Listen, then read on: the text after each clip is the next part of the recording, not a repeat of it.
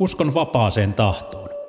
Ihminen voi tosin helposti luopua vapaasta tahdostaan. No, yksi keskeinen tapa filosofisessa kirjallisuudessa lähestyä tämä vapaa tahdon kysymystä on sanoa, että vapaa tahto, jos semmoista on, niin vapaa tahto on se ihmisen kyky kontrolloida ja hallita tekojaan tavalla, joka mahdollistaa tämän vastuussa pitämisen.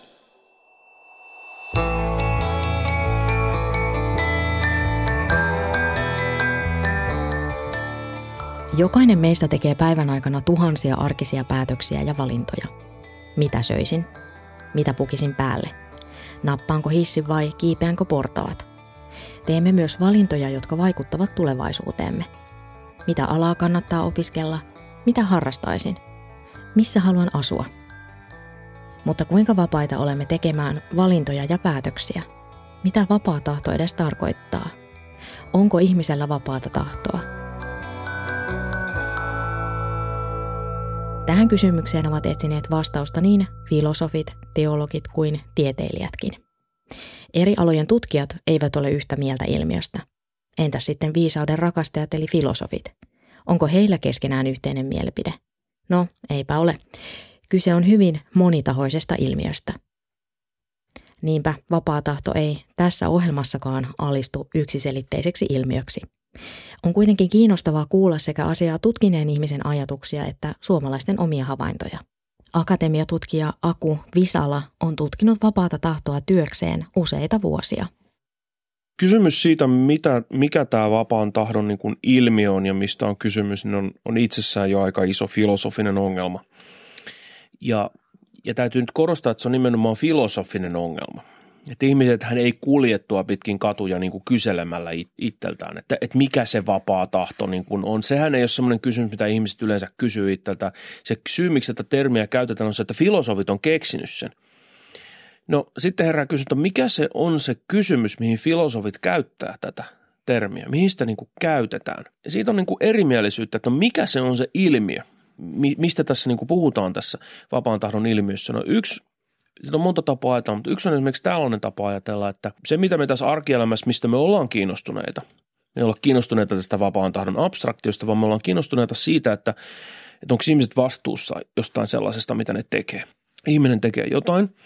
Sitten kysytään, että no onko se nyt oikein niin kuin vaikka suuttua sille siitä, tai onko se oikein kohdella sitä huiputtajana, onko oikein kohdella henkilöä vaikka huolimattomana ja paheksua sitä siitä, jos se tulee myöhässä varttitunnin sinne kokoukseen. Tämä on semmoinen kysymys, mikä meitä oikeasti kiinnostaa myös arkielämässä. Pyysin ihmisiä kertomaan omista kokemuksistaan tätä ohjelmaa varten. Kysyin, uskotko vapaaseen tahtoon? Koetko voivasi vaikuttaa elämääsi? Kiitos jokaiselle ajatuksiaan kertoneelle. Nimimerkki J. P. Alanen uskoo vapaaseen tahtoon, mutta... Itsensä voi orjuuttaa esimerkiksi jollain huumeella. Palkitsemisjärjestelmämme mielihyvähormoni dopamiini sotii vapaata tahtoa vastaan tehokkaasti. Dopamiini vaikuttaa siihen, että ihminen saattaa joutua kamppailemaan, ettei joudu alkoholin, huumeiden, seksin, YouTuben tai vedonlyönnin orjaksi. Voi olla, että silloin epäröi, onko vapaata tahtoa olemassa. On kuitenkin mahdollista kovalla tahdolla ja toisten avulla ottaa oma tahtonsa haltuunsa. Silloin voi tehdä sitä, mitä oikeasti haluaa, eikä toimi liskoaivojen ohjaamana.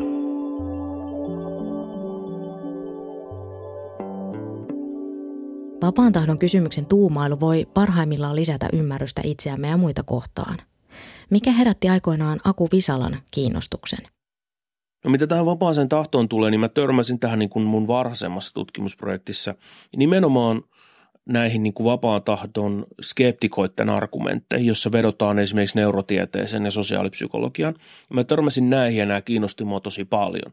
Tämä oli niin kuin yksi tekijä, miksi mä halusin sitten niin kuin tutkia tätä varsinaista kysymystä.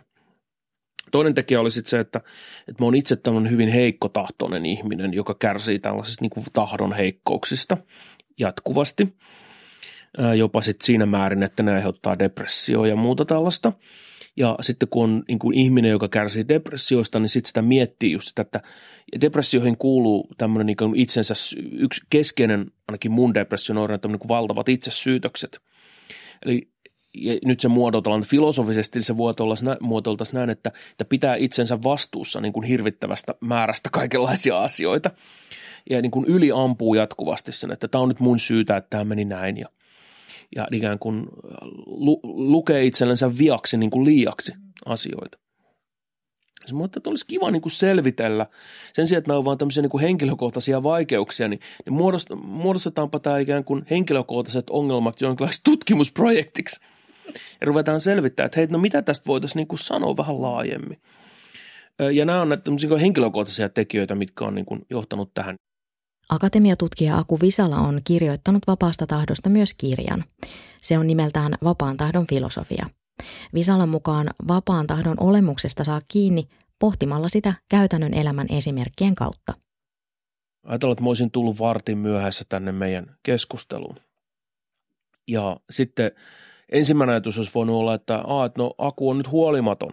Aku ei arvosta tätä, ei välitä tästä, ei pidä lupauksiaan, jonka seurauksena sun silmissä mun ikään kuin moraalinen arvo ja se, mitä mä seuraan ja täytän nämä moraaliset standardit, mitä meillä on esimerkiksi, että mä pidetään lupaukset ja niin edespäin, niin se laskee.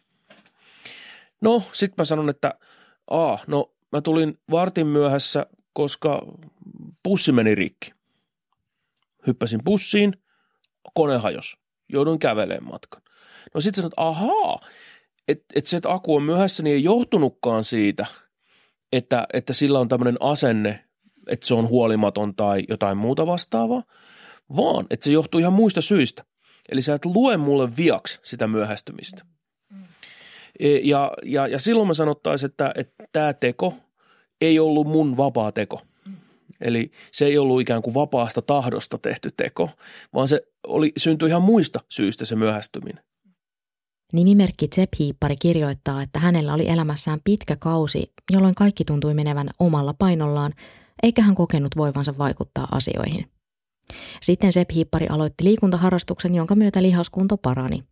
Hän sai mielihyvää siitä, että pystyy vaikuttamaan elämäänsä ainakin jollakin tavalla. Tsep Hiippari uskoo, että voisi vaikuttaa elämänsä vielä enemmän, jos rohkeutta riittäisi. Tämä vapaan tahdon ilmiössä on kysymys tästä meidän kokemuksesta tehdä valintoja.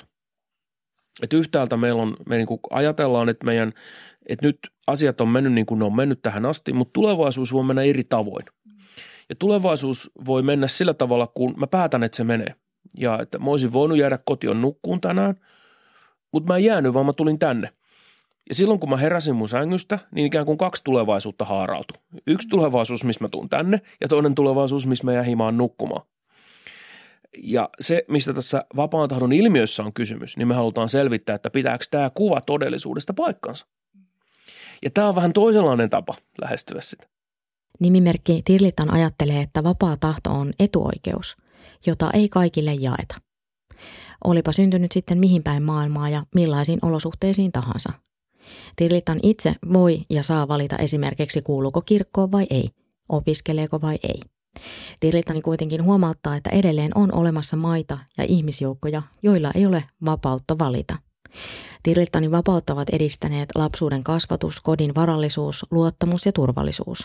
Hän uskoo, että rohkeus päättää itse on elämässä suuri valtti. Vapaasta tahdossa ei ole kysymys mun teoista varsinaisesti, vaan siinä on kysymys sitä, että minkälaisen ihmisen mä teen itsestäni. Eli tahdonvapaus ilmiönä olisi silloin sitä, että mä toimin tavalla, joka nousee musta itsestäni, jonka mä oon ikään kuin itse luonut. Eli mä voin itse vaikuttaa siihen, millainen mä oon. Mä ikään kuin teen itse itseni.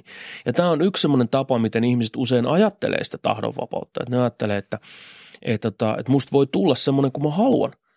Ja mä en halua olla laiska, vaan mä haluan olla ahkera.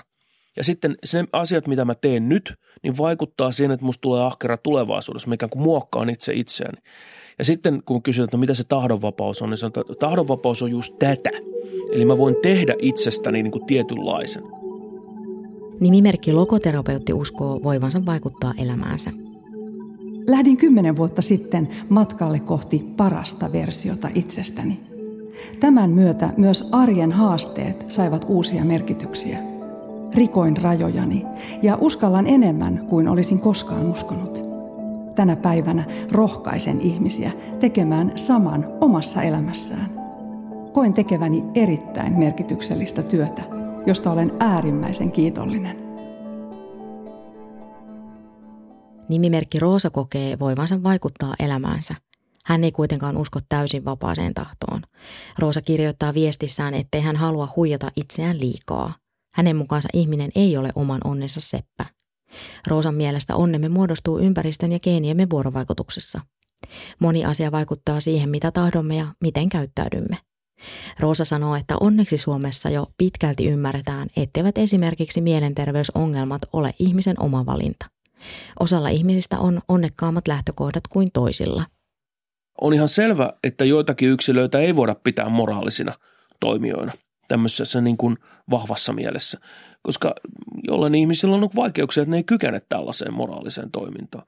Usein esimerkiksi näistä vastuuasioista niin lapset vapautetaan kokonaan tai niitä kohdellaan tavalla, joka ei ole niin kuin täyden vastuun alainen. Sitten jos ihmisillä on erilaisia kehityshäiriöitä tai vaikeita mielenterveyden ongelmia, me niin kuin kohdellaan niitä vähän eri lailla, me ei pidetä täysin mielessä vastuullisena, joitakin vanhoja ihmisiä ja niin edespäin. Eli me säädellään kyllä koko ajan sitä, että missä määrin me ajatellaan, että joku on moraalinen toimija. Eli siinä on semmoinen iso skaala, missä me toimitaan. Ja siinä mielessä voisit sanoa, että on ehkä vähän vaarallistakin toisaalta sanoa, että jotta sä voit olla jotenkin inhimillinen, niin sulla pitää olla tämmöinen ikään kuin vahva kyky moraaliseen toimijuuteen, koska meillä on sitten paljon ihmisiä, joilla ei ole semmoista.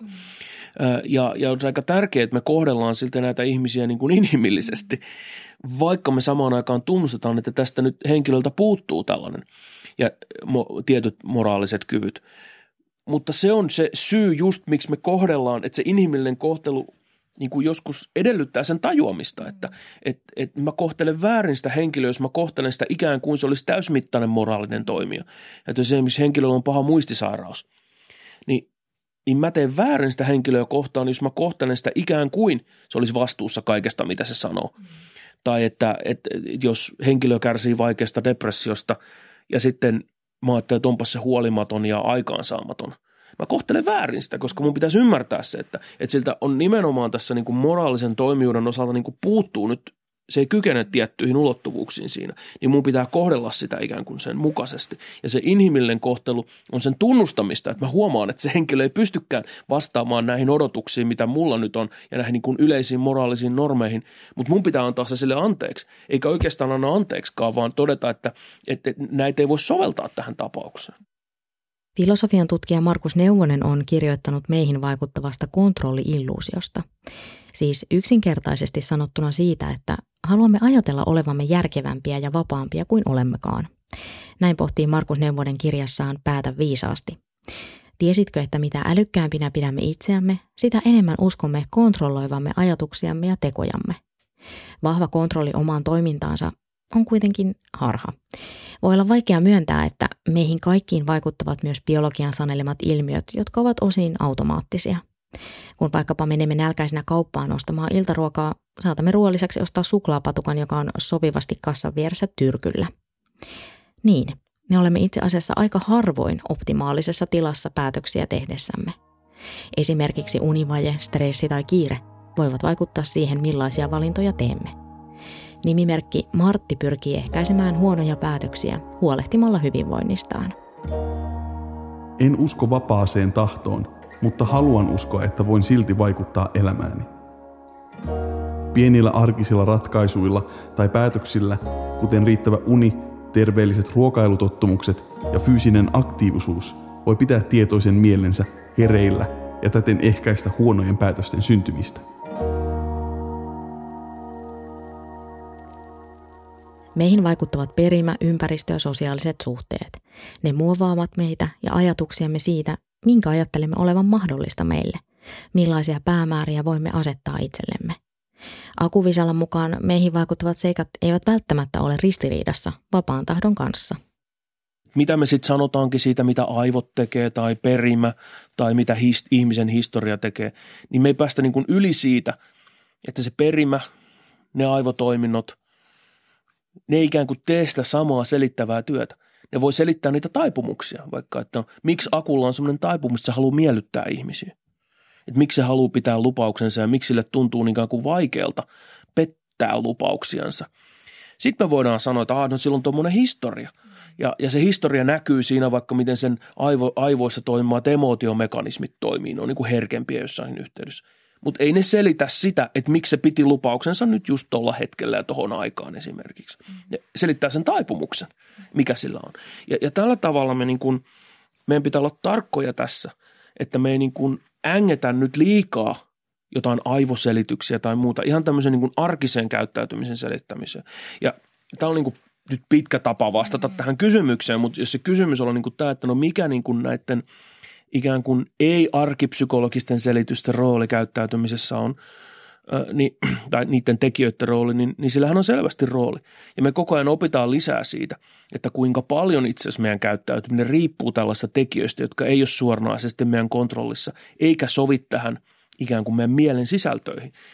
Mutta tämä ei poista sitä yksinkertaista tosiseikkaa, että usein nämä meidän arkisiin mielen sisältöihin vetovat selitykset yksinkertaisesti toimii parhaiten.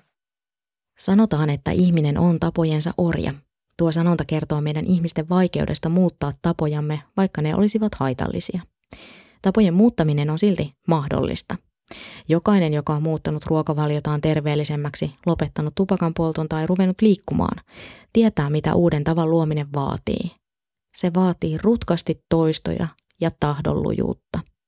Aikoinaan jo Aristoteles havaitsi, että ihmiset kärsivät välillä heikkotahtoisuudesta, eli akrasiasta. Akrasia tarkoittaa sitä, että saatamme toimia vastoin parempaa ymmärrystämme. Heikkotahtoisina esimerkiksi ymmärrämme, että kuntoilu parantaa hyvinvointiamme, mutta saatamme silti lösähtää sohvan syleilyyn. Aristoteles ajatteli, että hyve on tapa, joka on syntynyt periksi antamattoman harjoittelun myötä. Se, miten me arvioidaan, mikä olisi paras tapa toimia, ei aina vastaa sitä, miten me käyttäydytään. No mistä tämä johtuu?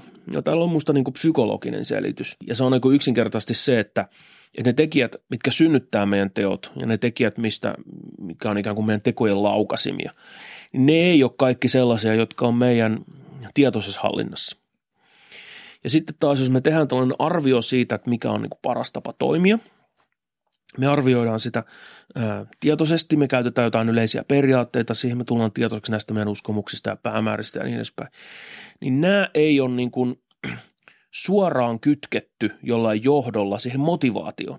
Eli niin, joo, juuri näin. Siis sitten meillä ei olisi tarvista self-help-kirjallisuudelle, eikä meillä olisi tarvista näille kaikille ikään kuin erilaisille itsemanipulaatio- ja motivaatiotavoille ja tahdonvoiman kehittämiselle ja kaikille tällaiselle. Me voitaisiin hoittaa kaikki se. Ja me voitaisiin vaan todeta, että aina silloin kun mä arvioin jonkun jutun parhaammaksi tavaksi toimia, niin sitten se automaattisesti se arvio synnyttää mulla sen motivaation toimia. Me kuitenkin ajatellaan, että tällaisella ihmisellä, joka toimii jotenkin, on niin kuin suhteellisen psykologisesti terve ja sen tämä kognitiivinen koneisto toimii sillä kun sen pitäisi. Se arvio sinänsä kyllä aiheuttaa motivaatioita, eli se synnyttää kyllä motivaatioita ja usein sitten ihmiset toimiikin niin, mutta se ei aina. Siellä on niin kuin muita tekijöitä, jotka vaikuttaa niihin tekojen syntyyn ja näihin tähän motivaatioihin. Ja ne tekijät joskus sitten ylikirjoittaa sen meidän parhaan arvion. Ja tässä mielessä tämä koko tahdon heikkouden ongelma on mun mielestä semmoinen avain tämän ikään kuin vapaan tahdon psykologian ymmärtämiseen.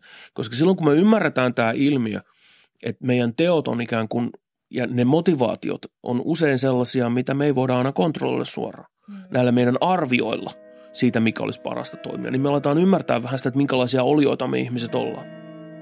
Nimimerkki Tommi työskentelee opettajana ja korostaa työssään vapaan tahdon merkitystä. Koen, että voin vaikuttaa elämääni tietyin reunaehdoin. Reunaehtoja ovat esimerkiksi biologian ja kasvuympäristön vaikutus. Työssäni opettajana korostan kuitenkin vapaan tahdon merkitystä juuri positiivisten vaikutusten vuoksi.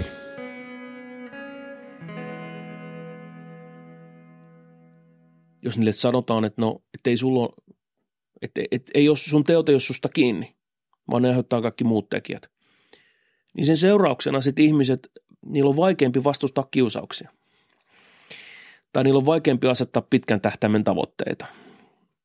Tästäkin on näyttöä, että ihmisiä, jotka niin kuin uskoo vaikuttamisen mahdollisuuksiin tällä tavalla horjutetaan, niin ne helpommin hyväksyy niin kuin status quoon jossain sosiaalisessa tilanteessa. Eli ei heille muuttamaan tilannetta, vaan mukautuu siihen. Ja sitten meillä on tästä näyttöä esimerkiksi, että ihmiset, jotka uskoo, että niillä on mahdollisuus vaikuttaa elämäänsä, että niillä on mahdollisuus tehdä valintoja ja ne kykenevät olemaan vastuussa niistä, niin ne kokee elämänsä niin kuin mielekkäämpänä. Osa tutkijoistakin ajattelee, että vapaata tahtoa ei ole tai se on marginaalinen asia ihmisen elämässä. Kuinka tällaisen niin kuin omiin mahdollisuuksiin ja omaan vastuullisuuteen ja myöskin tämmöiseen omaan niin kuin toimimisen mahdollisuuteen, toimijuuteen, niin se on aika keskeinen osa tätä meidän käsitystä siitä, millaisia me ollaan.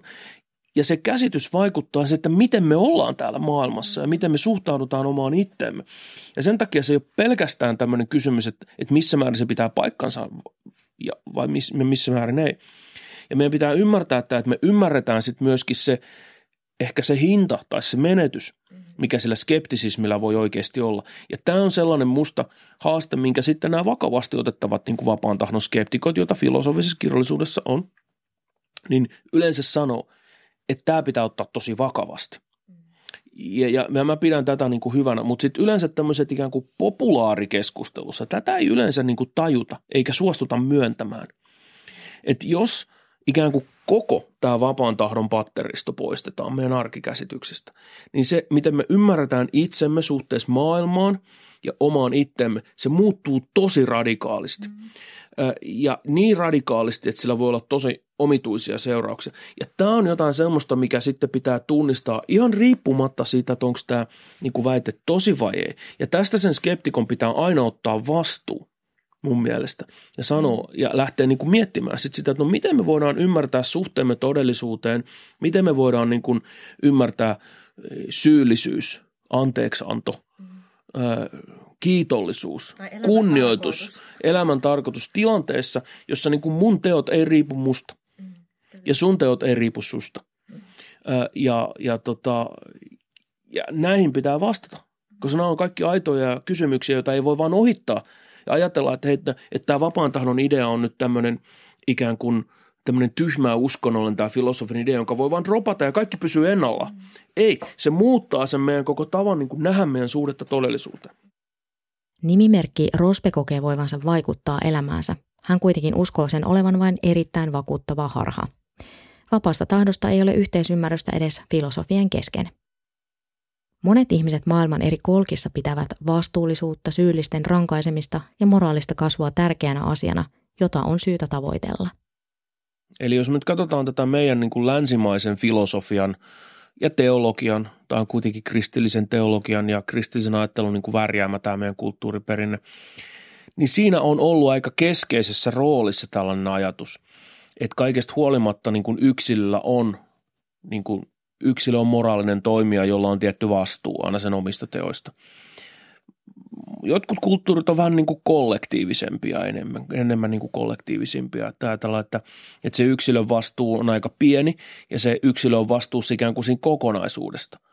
Ja monissa kulttuureissa on ihan ok ajatella, että laitetaan joku, vaikka koko ryhmä kärsii rangaistuksen jostain vaikka se yksilö ei ollutkaan varsinaisesti niin kuin osa sitä, mitä se ryhmä teki, jos se teki jotain pahaa. Ja ajatellaan, että koska se on osa sitä ryhmää, niin se on niin kuin vastuussa sitä ryhmän toiminnasta, vaikka ei sillä ollut mitään roolia siinä. Me ei yleensä ajatella näin. Me ajatellaan, että se yksilön vastuu on aika keskeinen. Ja meillä on nyt tämmöinen niin kuin perinne. Nimimerkki Kristiina on tehnyt päätöksiä intuition ohjaamana. En osaa sanoa, ovatko kaikki tai edes jotkut valintani olleet järkeviä. Intuitio on säädellyt ja säätelee edelleen valintojani. Joistain valinnoista olen aika paljon kärsinytkin. Ja sitten taas olen tehnyt korjausliikkeitä. Osin onnistuneesti, osin en. Kaiken kaikkiaan vain minä itse olen ratkaisuillani tehnyt elämästäni sellaisen kuin se on. Hyvässä ja pahassa. Enimmäkseen hyvässä kuitenkin.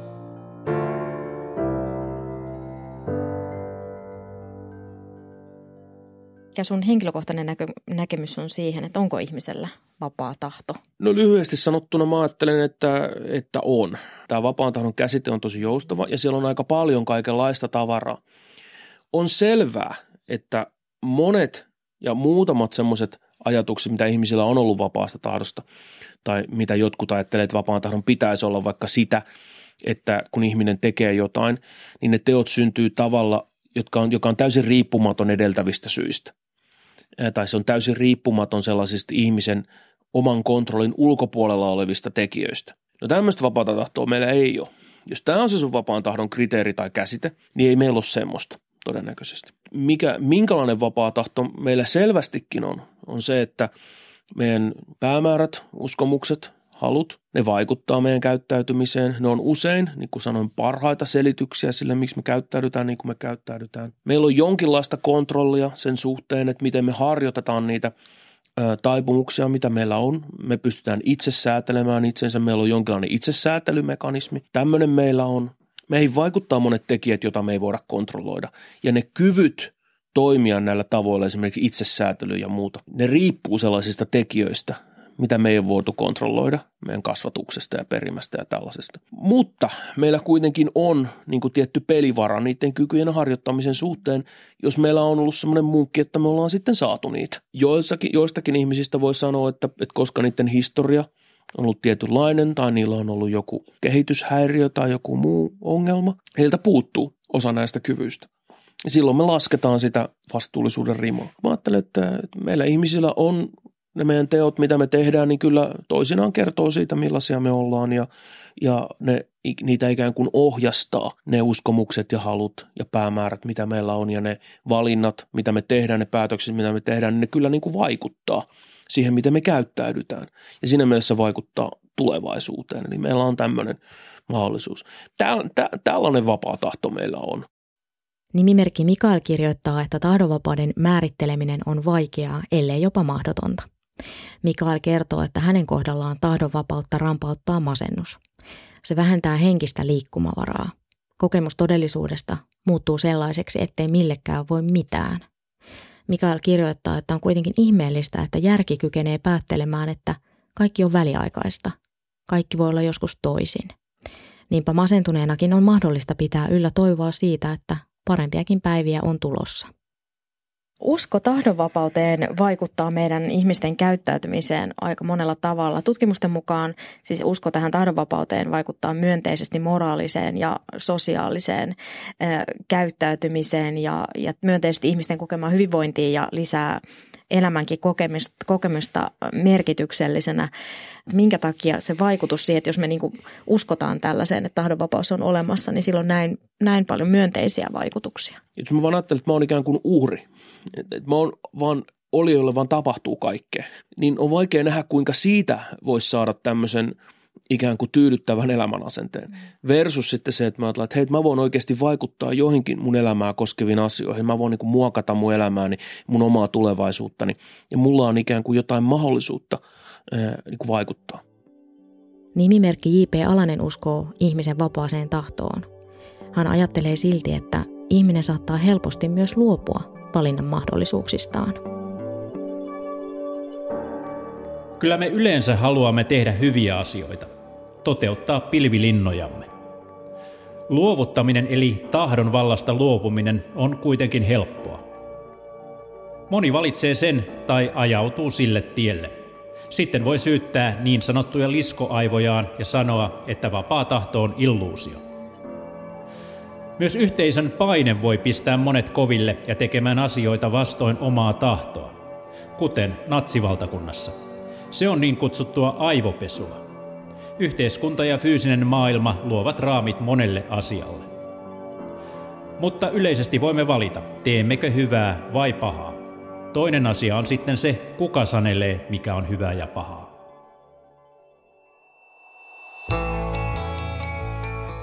Minä olen Satu Kivelä. Kiitos, että kuuntelit. Mitä ajatuksia ohjelma herätti? Lähetä palautetta havaintoja.ihmisestä@yle.fi.